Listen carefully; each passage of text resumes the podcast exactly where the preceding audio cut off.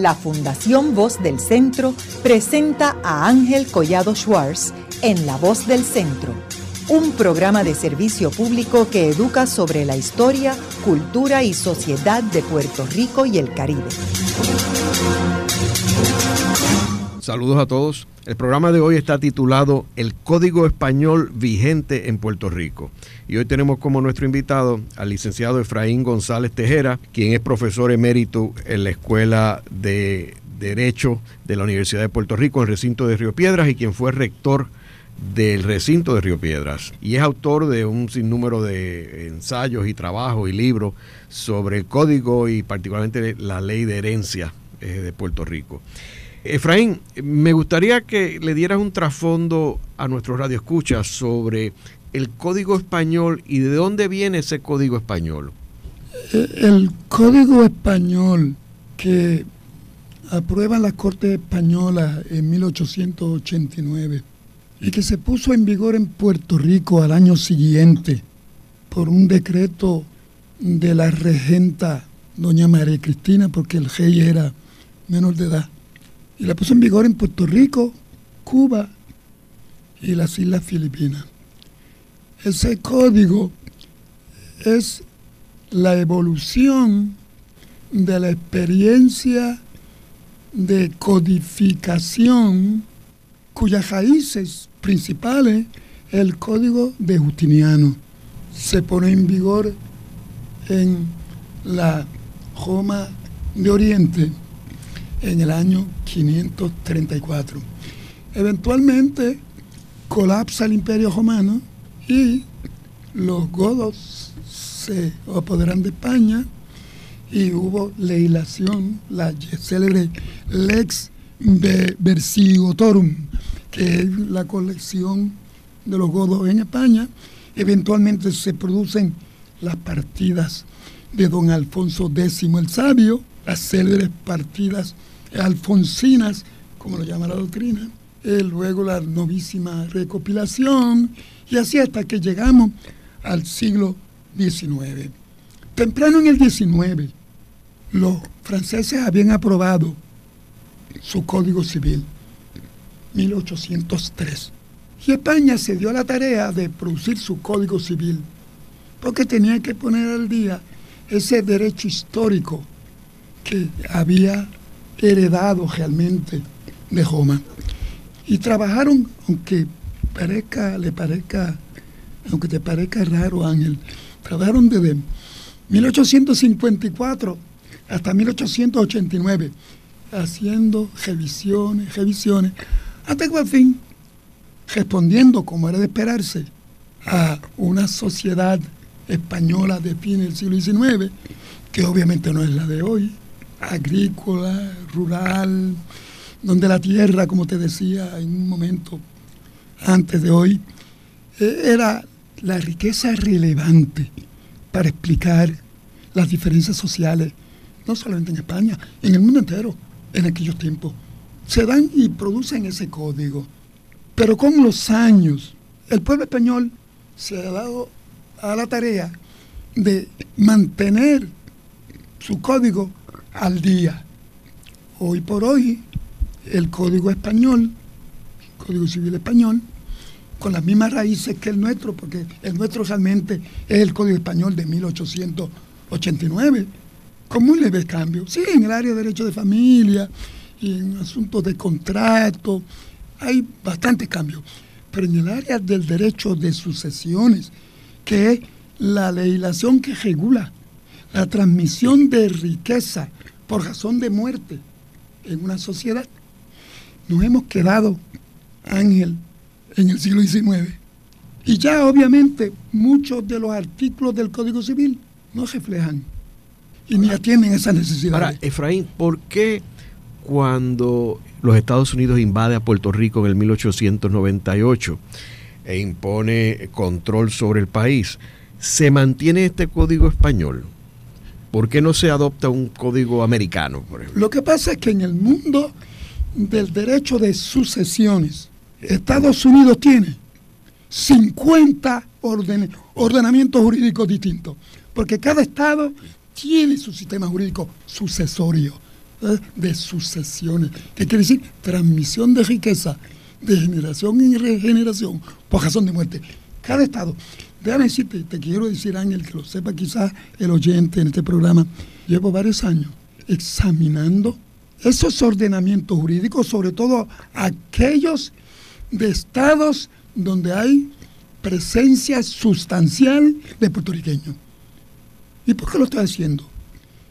Porque la incidencia de herencias, una herencia se dice que se abrió la herencia de fulano, es porque fulano murió y esa es la apertura de la herencia con la muerte del titular de los bienes y de las obligaciones.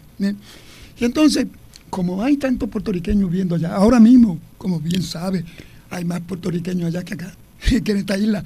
Por lo tanto, yo estoy examinando, primero te dije, hay tanto ordenamiento como estados hay, pero me gustaría, y estoy conociendo bastante bien, o bastante como para escribir la próxima obra, el derecho en Nueva York, Pensilvania, abajo en el sur, eh, Florida, California en el oeste, más o menos Illinois en el centro norte, donde hay, en fin, donde hay muchos puertorriqueños.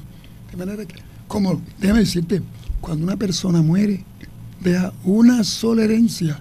No importa dónde estén localizados los bienes, una sola herencia.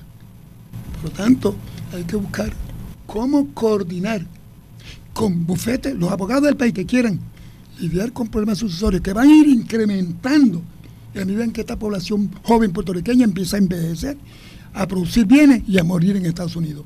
Y asimismo, los norteamericanos que vengan para acá y que den bienes allá y tengan bienes acá, también nuestros abogados van a tener que conocer esos ordenamientos jurídicos. Y cuando no, saber contratar a los abogados que lo conozcan. Ahora, eh, Efraín, es, entiendo que cada estado tiene su código, ¿verdad? Eh, ahora, ¿por qué cuando los americanos vienen aquí no ponen ellos, no imponen ellos un código y permiten que se quede el español? Ellos están conscientes. ¿Cuál podrían escoger? Crear un ordenamiento más dentro de su sistema, ¿entiendes? Para entonces realmente asimilar del todo al pueblo puertorriqueño y hacerle un pueblo anglosajón. O, porque vea que las diferencias, hay unas diferencias sustanciales en el mundo sucesorio anglosajón vis a vis en comparación con el ordenamiento nuestro. Por ejemplo, en Estados Unidos, en ninguno de los estados, cuando muere un causante, responde el heredero de las deudas del difunto más allá del monto de los bienes recibidos. Eso se llama la responsabilidad ultra vires. ¿Qué quiere decir? Más allá de los bienes, ultra vires. Esa responsabilidad lo tiene todo el mundo continental europeo, o sea, en el mundo de derecho civil, que es el otro gran sistema jurídico de Occidente. El derecho civil, con sus raíces románicas, Roma, y la Roma mm, de la República. Y el mundo anglosajón, con sus raíces germánicas, de las tribus norte de Europa que se mudan a las Islas Británicas, allí forman un sistema de derecho con grandes diferencias con el nuestro.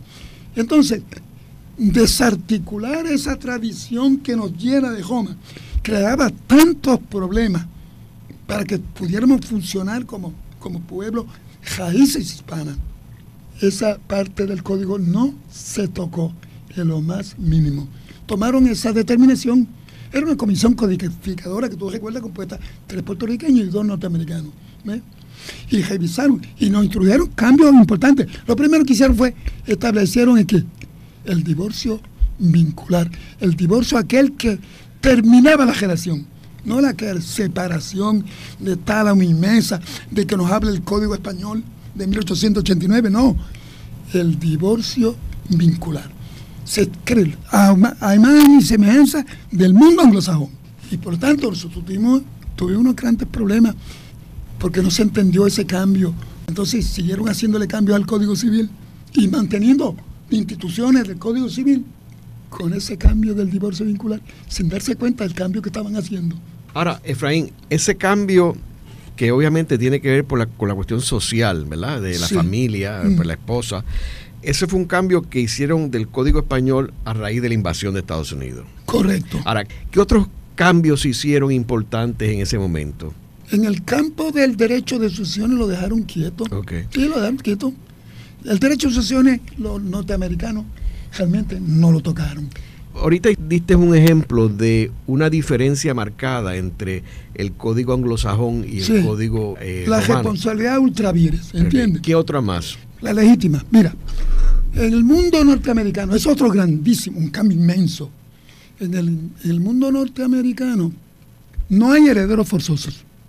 El único heredero forzoso es el cónyuge viudo, que es un pariente por afinidad del difunto. No es un pariente por consanguinidad o adopción. Hay las categorías del parentesco consanguíneo, lo entiende cualquiera, ¿no? De sangre, por adopción o por afinidad. Ese pariente, y, de hecho se de paso, en 49 estados, porque hay un estado que no reconoce como heredero forzoso al cónyuge superstite, o sea, al cónyuge viudo, que es el estado de Georgia, que cuando enviuda, si el testador no le dejó nada y dispuso de su caudal, tiene que conformarse solamente con una pensión de alimentos de un año de duración, aunque el matrimonio hubiera durado 40 años. Y lo han mantenido así, porque los estados en el mundo del derecho de sucesiones tienen potestad absoluta para legislar. ¿Está bien? No, esto, no hay tal cosa como un derecho constitucional a heredar. A lo que hay es un derecho constitucional a transmitir el titular de la riqueza, a disponer vía testamento. Ahí hay un derecho constitucional, según un caso del Tribunal Supremo de Estados Unidos, que no quiero entrar en esto porque podría ser objeto de una discusión, otra discusión larga. O sea que allá el heredero es la viuda. La El heredero principal es la viuda en el mundo norteamericano, en los estados donde rige el derecho anglosajón, el common law. Porque hay nueve estados donde rige la sociedad legal de gananciales nuestra. ¿Y por qué? Porque fueron los territorios de Estados Unidos donde llegaron los soldados y los monjes españoles y franceses y tuvieron 200 años. ¿eh? Y tú, el caso de California, y tú tienes el caso de Luisiana, y el caso de Texas, y Nuevo México, y Nevada, y Wyoming. Wyoming por otras razones, pero tampoco voy a entrar en... Hay nueve estados. Y allí, pues, se autor la sociedad gananciales. Porque la influencia del derecho francés y español, que era más o menos el mismo, se quedaron allí. Así que allí hay 40 estados que tienen derecho anglosajón con derecho pleno del viudo, un estado de derecho anglosajón que no le dan nada viuda o viudo, y nueve estados que se rigen por las sociedades gananciales, que quiere decir que el matrimonio es algo más que una unión de dos personas, es una aventura común en lo económico, en lo psicológico, en lo físico, en lo espiritual, en todo, que fue lo que nosotros aprendimos. España nos lega a nosotros, en Hispanoamérica, en su Código Civil de 1889. Y nosotros estamos muy orgullosos. Y déjame decirte, Ángel, yo, tuve, yo he participado en conferencias fuera. Y recuerdo una que se celebró en, en Luisiana en 1986, en que estábamos explorando los distintos regímenes económicos matrimoniales del mundo occidental. ¿ve? Y allí habló una profesora de Harvard, Mary Glendon, que luego fue embajadora de los Estados Unidos en el Vaticano y sigue siendo profesora de Harvard, que le echó una de flores a las sociedades gananciales. Y decía que los de las sociedades gananciales están muy más adelantados, mucho más adelantados que ellos. Luego me correspondió a mí pues dar mi mensaje en que yo recomendaba precisamente eso, ¿no? Porque yo no sabía que ella iba a darle ese, pues, ese aplauso a nuestras sociedades gananciales. Y claro, los, los artículos de ella y míos ambos aparecen en la misma revista jurídica. O sea que tú crees que el código español que viene de los romanos Que viene de los romanos. es uno más justo. Bueno, en cuanto al trato de derecho sucesorio de los herederos es mucho más justo porque ese mundo norteamericano parte de la presunción de que el dueño de la riqueza debe tener facultad absoluta, como decían aquí en, en, las calles de San Juan, patente de corso, para hacer lo que se le antoje. ¿eh? Pero olvidan un dato muy importante que los romanos descubrieron desde hace más de dos mil años. Es que en la formación de la riqueza, de la unidad familiar, participa no solamente el jefe de familia y que aportó la casa y lo otro, todos de una manera u otra aportan y ayudan a formar el clima que hace posible la formación de la riqueza de la unidad familiar. Y lógico y justo es que faltar el jefe hay que distribuir, que también se reconocen esas aportaciones. Porque, mira, la aportación que hace una hija a su padre enfermo, padre que ganaba quizás como médico 200 pesos la hora. ¿Acaso la dedicación de una hora de ese hija a ese padre viejo y enfermo no vale 200 pesos la hora? También, si lo analiza en ese plan, verá la justicia. Y si es el viudo, la viuda, que sobre ese profesional enfermo, que renunció a su profesión temprana en su vida para dedicar a formar la hija, formar los hijos, servir de chofera, de cocinera, de, mensajera, de toda la función que hace la madre, que se convierte, como decir en Norteamérica, homemaker, o sea, ama de casa. Oye, mira, todo hay que compensarlo. Estados Unidos, allí se compensa con que una gran cantidad de esos 40 estados, en 22 de ellos, porque en 18 rige el Código Uniforme de Testamentaría y Vendetato de los Estados Unidos, que le han hecho un, que, le dieron tiza, que han copiado nuestras sociedades gananciales. ¿Ves? Los otros 22 estados se le dan un, lo que se llama un elective share, una porción electiva. ¿Cómo se saca? Mira, se saca de qué? De un por ciento que oscila entre el 30 y un 50% del, del net profit estate. ¿Qué quiere decir el net profit estate? La herencia neta pagada todas las obligaciones del difunto de los bienes que entraron en el procedimiento de testamentaría o, o Pero, para de decir a la gente, ah, María, es la envidia de, de las viudas puertorriqueñas, imagínate, hasta el 50%. Cuídese con los detalles porque el demonio opera desde los detalles. ¿Eh? Y cuando uno examina el derecho, como yo he pasado cuatro años y pico explorando esos ordenamientos jurídicos de esos 22 estados, me encuentro que el Net Provident State entra a ese procedimiento, entra una parte ínfima de los bienes del difunto. Porque hoy por hoy ya el testamento no se usa mucho en Estados Unidos, porque hay lo que se llaman los sustitutos testamentarios. Y eso, los bienes que tú tienes, que tiene tiene, es riqueza tuya, pero el título lo da un ente que se llama el fiduciario y crea esa ficción jurídica. Ya eso no entra. Y entonces tuve una viuda que se casa con un individuo, forman un, capital y allí los bienes en los 22 estados, quien determina de quién el bien es a nombre de quién están inscritos. A nombre de quién están inscritos.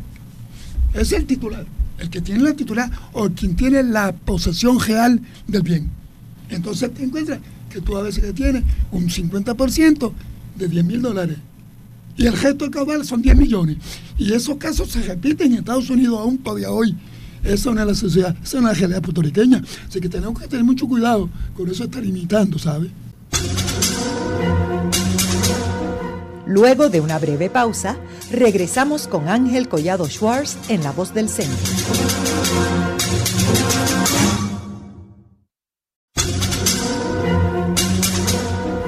Están escuchando a Ángel Collado Schwartz en La Voz del Centro.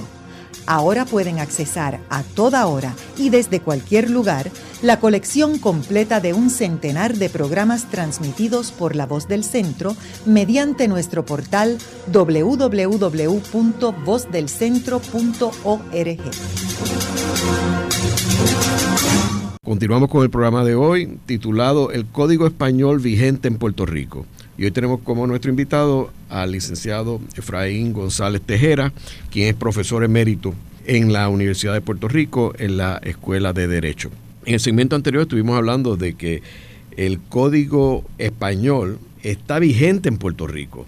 A pesar de que los españoles se fueron de Puerto Rico en 1898, es un código que proviene de los romanos y que en nada tiene que ver con el código de Estados Unidos, el anglosajón, y que los distintos estados en Estados Unidos tienen sus códigos, pero la vasta mayoría de ellos tiene que ver con el código anglosajón y no con el español, como en el caso de Puerto Rico. Efraín, hay unas situaciones en Puerto Rico que se han dilucidado los tribunales en términos del uso de, de seguros de vida para darle la vuelta a la ley de herencia. ¿Qué me comenta sobre ese mecanismo? Me alegro que me lo traiga a colación porque me parece muy relevante ese asunto. Terminé la sesión anterior ah, diciéndote que en Estados Unidos han ido creciendo rápidamente el número de sustitutos testamentarios, o sea, mecanismos jurídicos utilizados mayormente por la profesión legal para desviar bienes que bajo el testamento tendría que pasar bajo la corte de testamentario a intestato y se le entregan al beneficiario designado en estos sustitutos testamentarios, de los cuales la póliza seguro es una de ellas, y por cierto muy utilizado, pero el que más se usa, Ángel, es el fideicomiso intervivos revocable. Eso ha proliferado en Estados Unidos enormemente. En Puerto Rico, como tú sabes, no se permite el testamento revocable. Eso era así bajo la ley del 1928 que incorporamos de Panamá. Y ahora la última ley de fideicomiso, que tú sabes que es la 219 del año pasado, 2012, eh, mantenemos nuestra posición de que en Puerto Rico el fideicomiso es irrevocable. Si tú quieres transferirle a un fideicomiso, capitalizarlo con bienes ahora en vida, sabrás que te desprende de verdad de esos bienes. No es que proponga aquí y los quito mañana. ¿Ve? Porque eso se permite en Estados Unidos, pero afortunadamente la nueva, la revisión de él no incurrió a mi juicio en ese error. Hubiese sido a mi juicio un error. Claro, si se jodea de unos controles, pues el error pues pasa y no causa dificultades. Las pólizas de seguro. Las pólizas de seguro, mira, desde casos tempranos de los años 20 del Supremo de Estados Unidos, de Puerto Rico, se reconoció la facultad de que la compañía pagará el monto de la póliza al que aparece como beneficiario de la póliza. Y siempre resistieron cualquier movida legislativa para atemperar el negocio del seguro de Puerto Rico al instituto jurídico, o sea, la norma jurídica de lo que se llama la legítima o los derechos del cónyuge viudo en las sociedades gananciales. ¿eh? Porque tú puedes fácilmente dejar a un hijo sin nada, poniéndote como tú sabes mejor que yo, Ángel, todos tus bienes los haces líquidos, compra una póliza de 5, 6, 8, 10, 20 millones. Y entonces el día que te mueres, el beneficiario o beneficiaria se lleva toda la riqueza tuya y deja a las viudas sin nada y a los niños sin nada. Eso se resolvió en parte no hace muchos años, temprano en los años 90. Un caso que tú quizás sabes de él, no voy a mencionar el caso, eh, pero precedente, precedente para los que ya están planteándose ahora otra vez. Resolvió el Tribunal Supremo de Puerto Rico, eh, es contra Crespo, un caso de, Crespo. Lo buscan por Crespo, compañía seguro. Lo van a encontrar en una opinión del juez Don Andreu, el juez Andreu escribe la opinión y dice que tú no puedes a la viuda usar los dineros gananciales porque los bienes del matrimonio se presumen gananciales. Todos los bienes que tenga un matrimonio se presumen gananciales. Claro, hay sus excepciones. Código solo tenemos bien regulado. Y por lo tanto, si tú no puedes rebatir la presunción de ganancial, hay que dividirlo 50-50. Todo lo que sea ganancial se divide 50-50. Y si la prueba demuestra que, digamos, esa póliza de 100 mil dólares se pagó en efectivo, bajo este caso, muy atinado, por cierto, muy bien resuelto, ve, el tribunal dijo, no señor, eso es ganancial. Y el monto de la póliza, pues el que recibe la póliza, debe la mitad al cónyuge. Y entonces, todavía el tribunal no ha resuelto lo del hijo, porque está resolviendo el problema de la parte ganancial del matrimonio.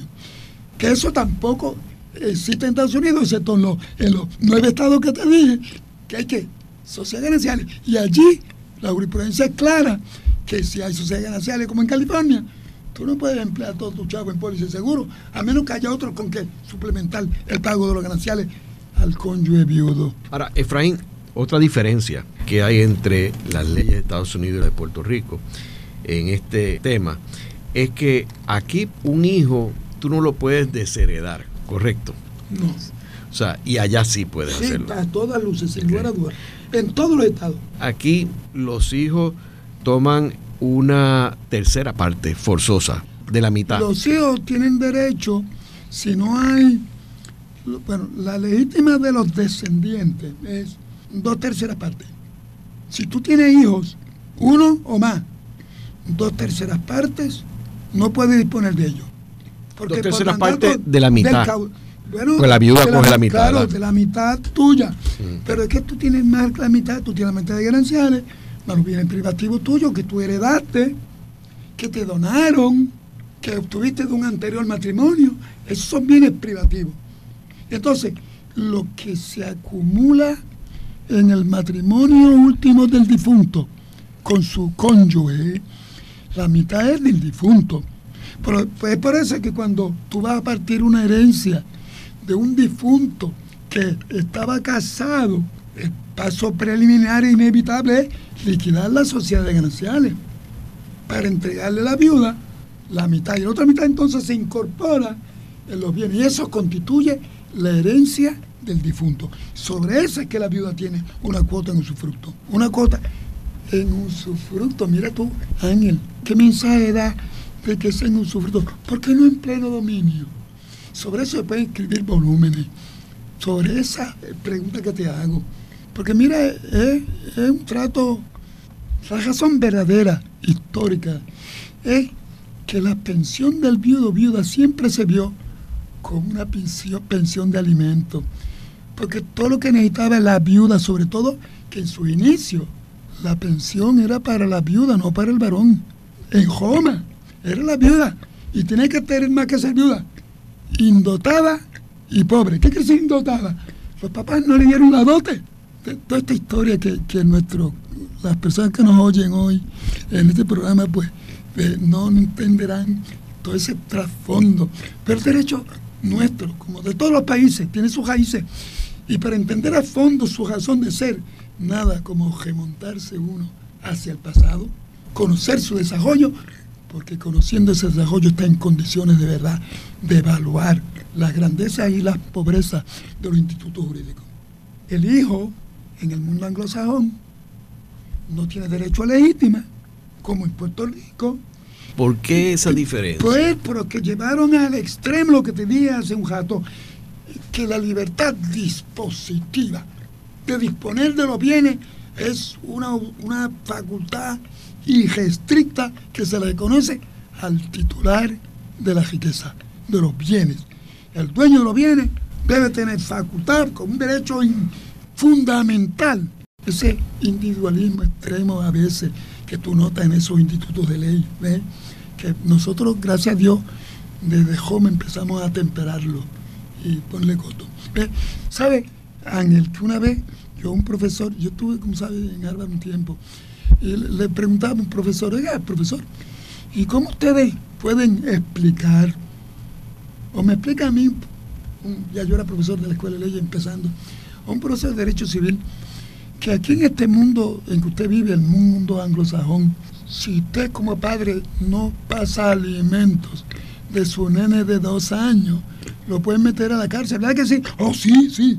Oye, pero te pueden morir en testamento y dejándole todos los bienes a la vecina y dejando ese nene de dos años sin nada y no te pasa nada y el nene se queda sin nada. ¿Cómo usted me explica esa diferencia de trato?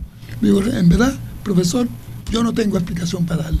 Es una, pena que el derecho nuestro esté en ese mundo. Pero digo, Ángel, la pregunta hecha a un profesor, ¿cómo me explica usted eso? Porque no hay derecho a heredar en Estados Unidos.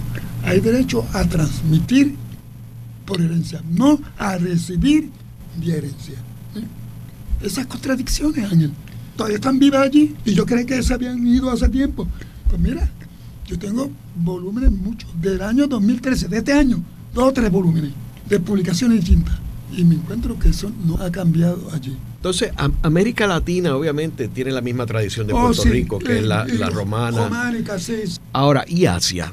Caramba, lo único que yo conozco de Asia es que por casualidad, tarde en mi vida aprendí a bregar con la computadora y pude entrar por internet a una ley nueva que aprobaron en China del año 1985 y reconocen los derechos de legítima para los parientes más cercanos, pero el hijo de crianza es tan pariente heredero forzoso como el hijo habido en el matrimonio. Para darte un ejemplo. Y la suegra, si vive contigo, comparte también como heredera. ¿eh? O sea, ese tipo, la unidad familiar se compone de una forma mucho más amplia. A los fines que categorizan los grupos hereditarios en una forma mucho más amplia. Pero en Puerto Rico sabrá que nosotros primero llamamos a heredar a los descendientes y luego llamamos a heredar a título de heredero, no como usufructuario, a título de heredero a los descendientes, sino los ascendientes, sino los hermanos y sobrinos, hijos de hermanos premuertos. Y por último, por cuarto turno, al viudo viuda. Nos quedamos, España se lo cogió en los años 80. Nosotros nos hemos quedado todavía, la viuda la tenemos en quinto orden sucesorio. Después de los hermanos. Y se dan en caso, muchos de los casos que se están dando en Puerto Rico es que muere el difunto. No tiene más que un sobrino que nunca vino a visitarlo. Y la casita donde vivió con su cónyuge, su esposa, y se murió, ¿entiendes? Y vino el sobrino. Y tú tienes derecho al usufructo de la mitad. Yo soy dueño de la otra mitad, más de la nuda propiedad de la mitad tuya. ¿Sabes lo que es? Nuda propiedad vis usufructo, tú eso lo conoces, ¿verdad? Claro, mucha gente lo que nos oye hablando de esto no lo entiende, pero el usufructo es, ¿cuál es? El valor de la mitad, pero no para disponer de él los intereses que produzcan.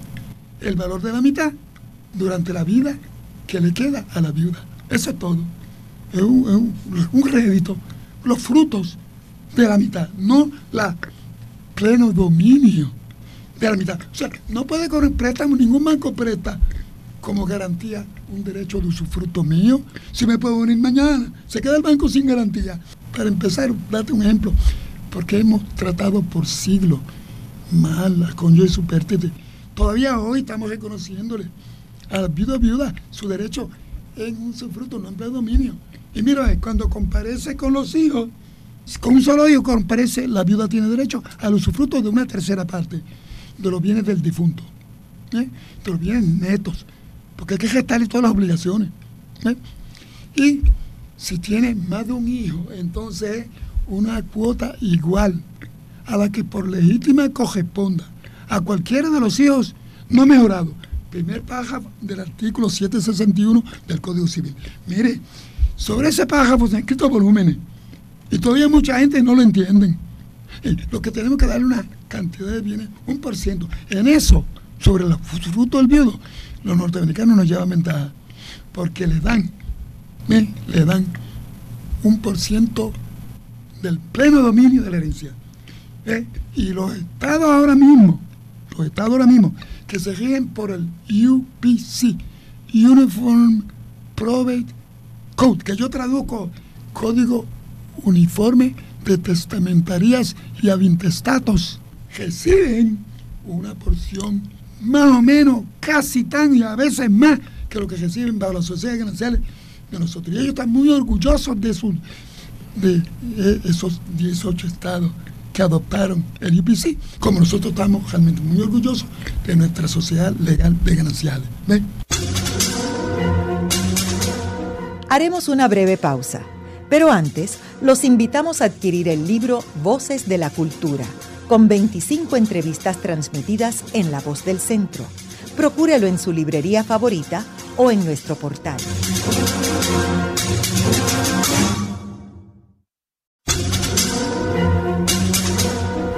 Están escuchando a Ángel Collado Schwartz en La Voz del Centro. Ahora pueden accesar a toda hora y desde cualquier lugar la colección completa de un centenar de programas transmitidos por La Voz del Centro mediante nuestro portal www.vozdelcentro.org. Continuamos con el programa de hoy titulado El Código Español vigente en Puerto Rico. Y hoy tenemos como nuestro invitado al licenciado Efraín González Tejera, quien es profesor emérito en la Universidad de Puerto Rico en la Escuela de Derecho. Efraín, ¿cómo son afectadas las donaciones con este código español aquí en Puerto Rico? Los españoles como los romanos sabían que mediante donaciones tú podrías muy bien vaciar una herencia.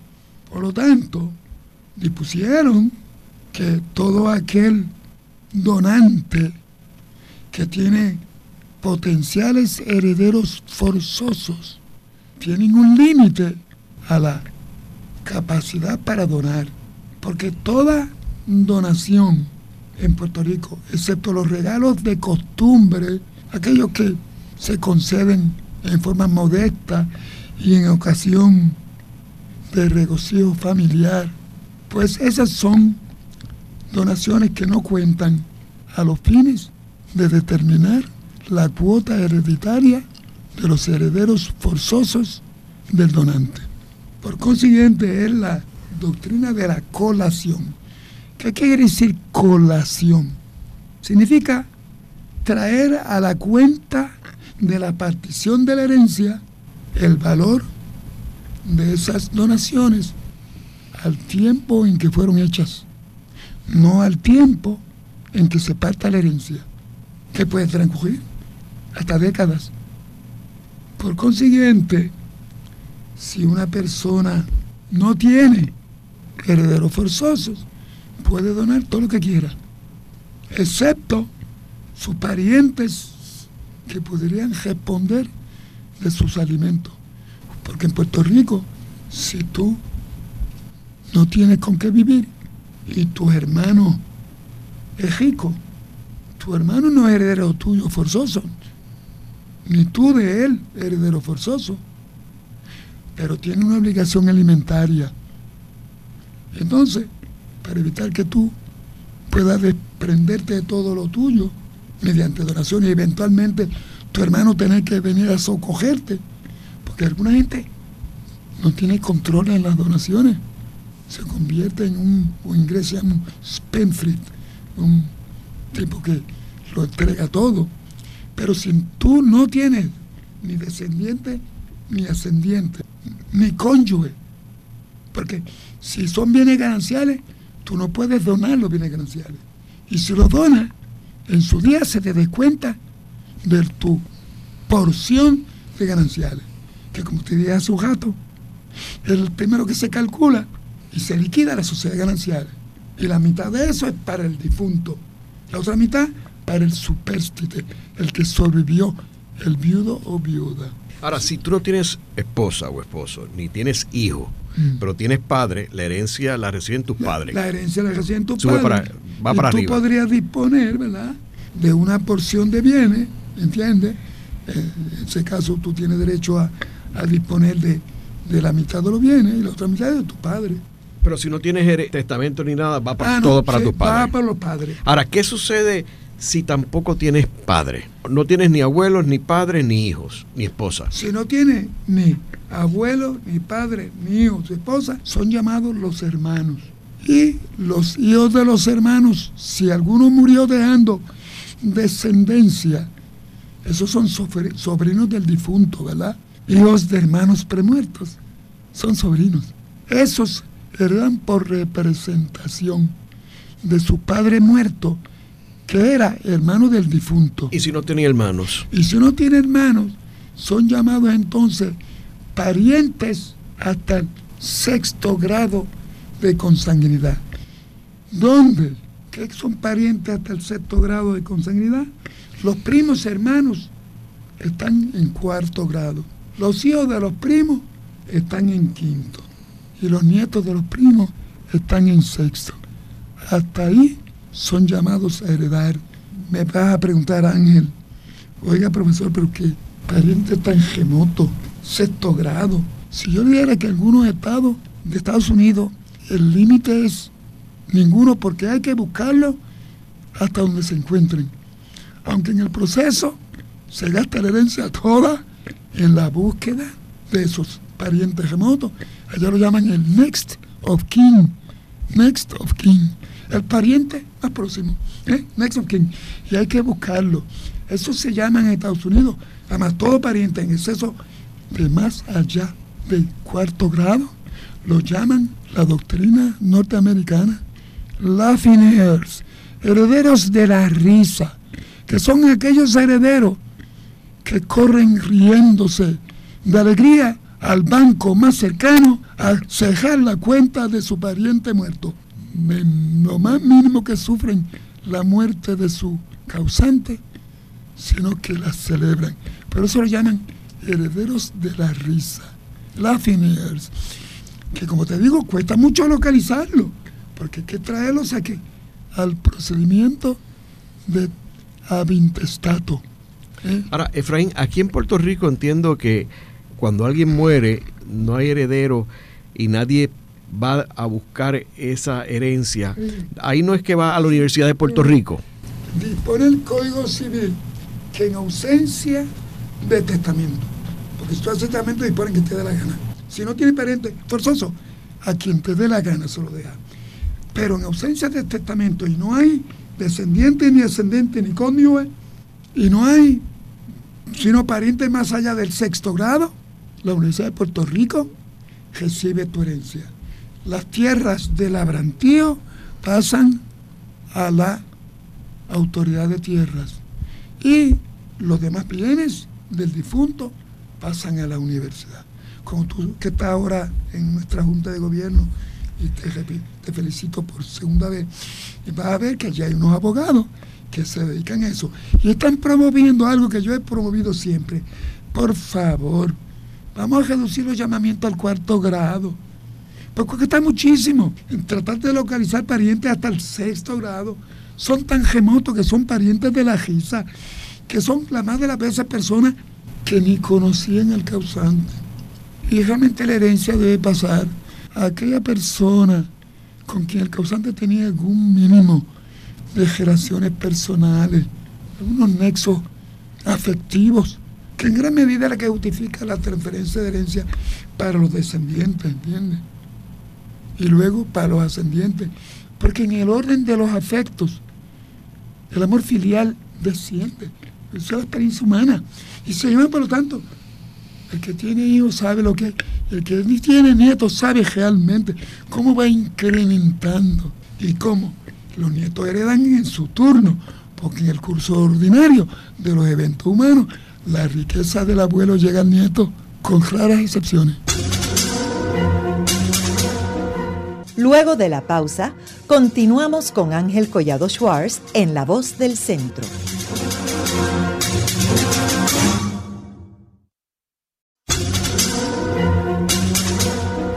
Continuamos con la parte final de La Voz del Centro con Ángel Collado Schwartz. Pueden enviarnos sus comentarios a través de nuestro portal www.vozdelcentro.org. Continuamos con el programa de hoy titulado El Código Español vigente en Puerto Rico. Y hoy tenemos como nuestro invitado al licenciado Efraín González Tejera, quien es profesor emérito en la Universidad de Puerto Rico en la Escuela de Derecho. Efraín, en el primer segmento hablamos de que este código español vigente en Puerto Rico data del 1880 y tú mencionaste de que habían algunos aspectos que deberían revisarse y modernizarse. ¿Cuáles en específico tú crees que se deben revisar? Pues mira, eh, Ángel, como tú obviamente te sospechas, podríamos tener un programa largo sobre ese tópico. Yo te voy a dar un par de ejemplos. Primero, yo creo que la posición que ocupa el viudo viuda en el ordenamiento sucesorio nuestro es algo que debemos revisar.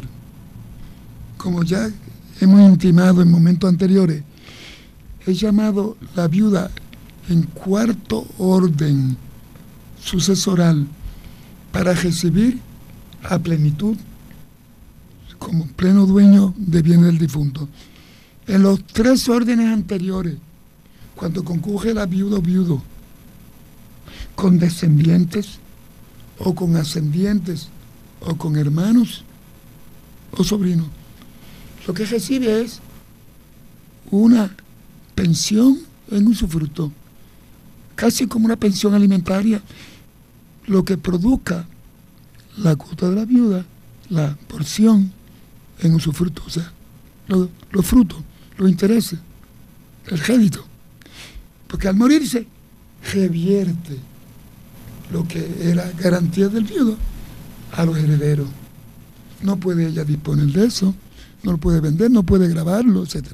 Y además, nota bien que el viudo o, el, viuda recibe una pensión que va descendiendo en cantidad conforme aumenta el número de hijos que tuvo con el difunto. O sea, que mientras más sacrificio aportó, mientras más hijos le trajo al mundo, menos le corresponde. Porque es lo que te dije ahorita cuando te leí de memoria el primer párrafo del artículo 761. Viudo viuda recibe una cuota en su fruto igual a la que por legítima corresponda a cualquiera de los descendidos o descendientes no mejorados. O sea, a más hijos, menos le corresponde. Si deja un hijo, la tercera parte. No está mal, pero tiene, como en mi caso, mi padre dejó 12 hijos, pues tiene que, para la fórmula de un caso viejo del Tribunal Supremo de Puerto Rico, que no voy a dar la cita, ¿entienden? Se suma el número de hijos, más la viuda, y se dio dos terceras partes.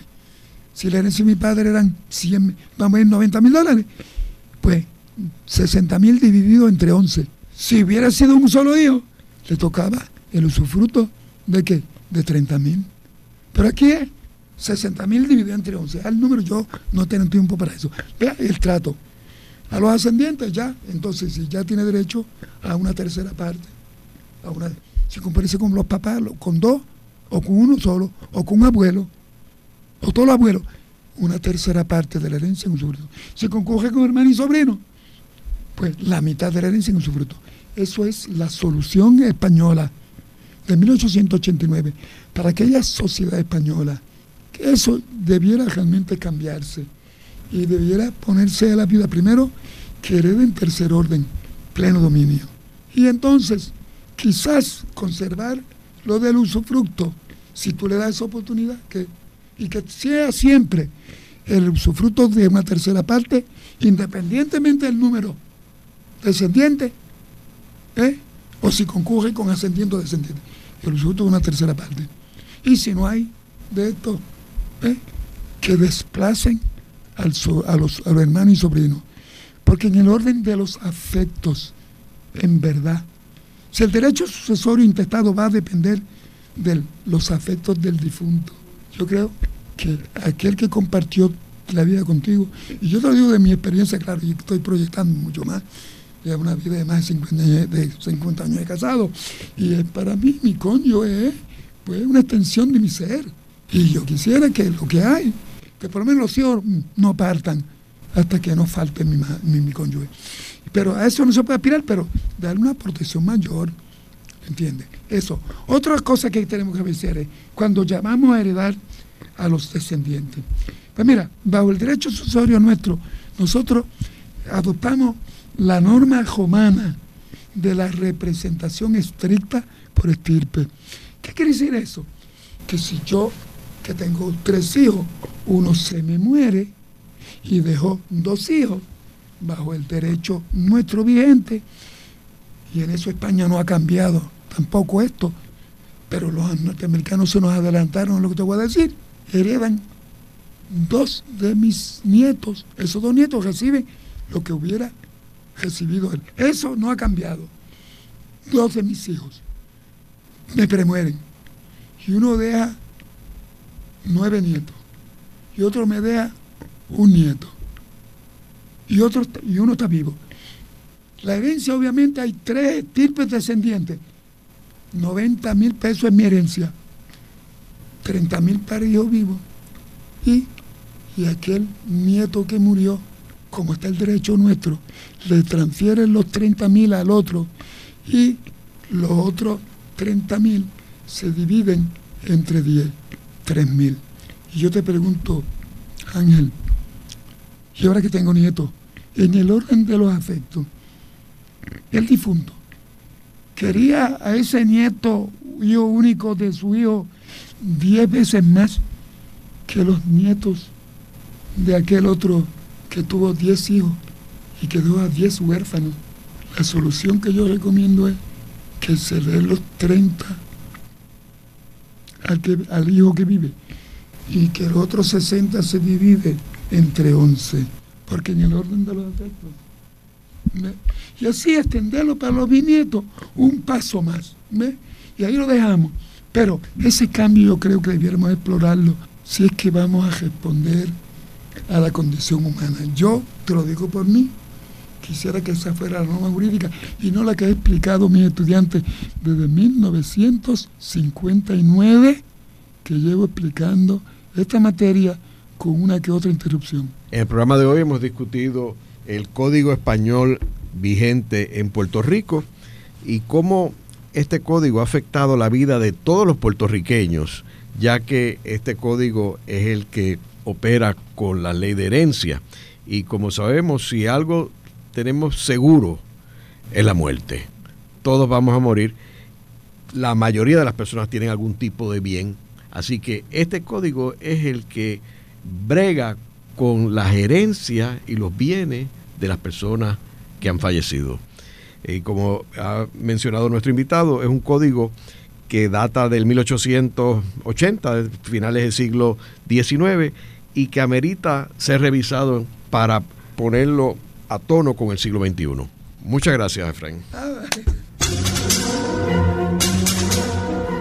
Esta ha sido una producción como servicio público de la Fundación Voz del Centro. Los invitamos a sintonizarnos la próxima semana a la misma hora. Y recuerden que pueden adquirir el libro Voces de la Cultura en su librería favorita o en nuestro portal.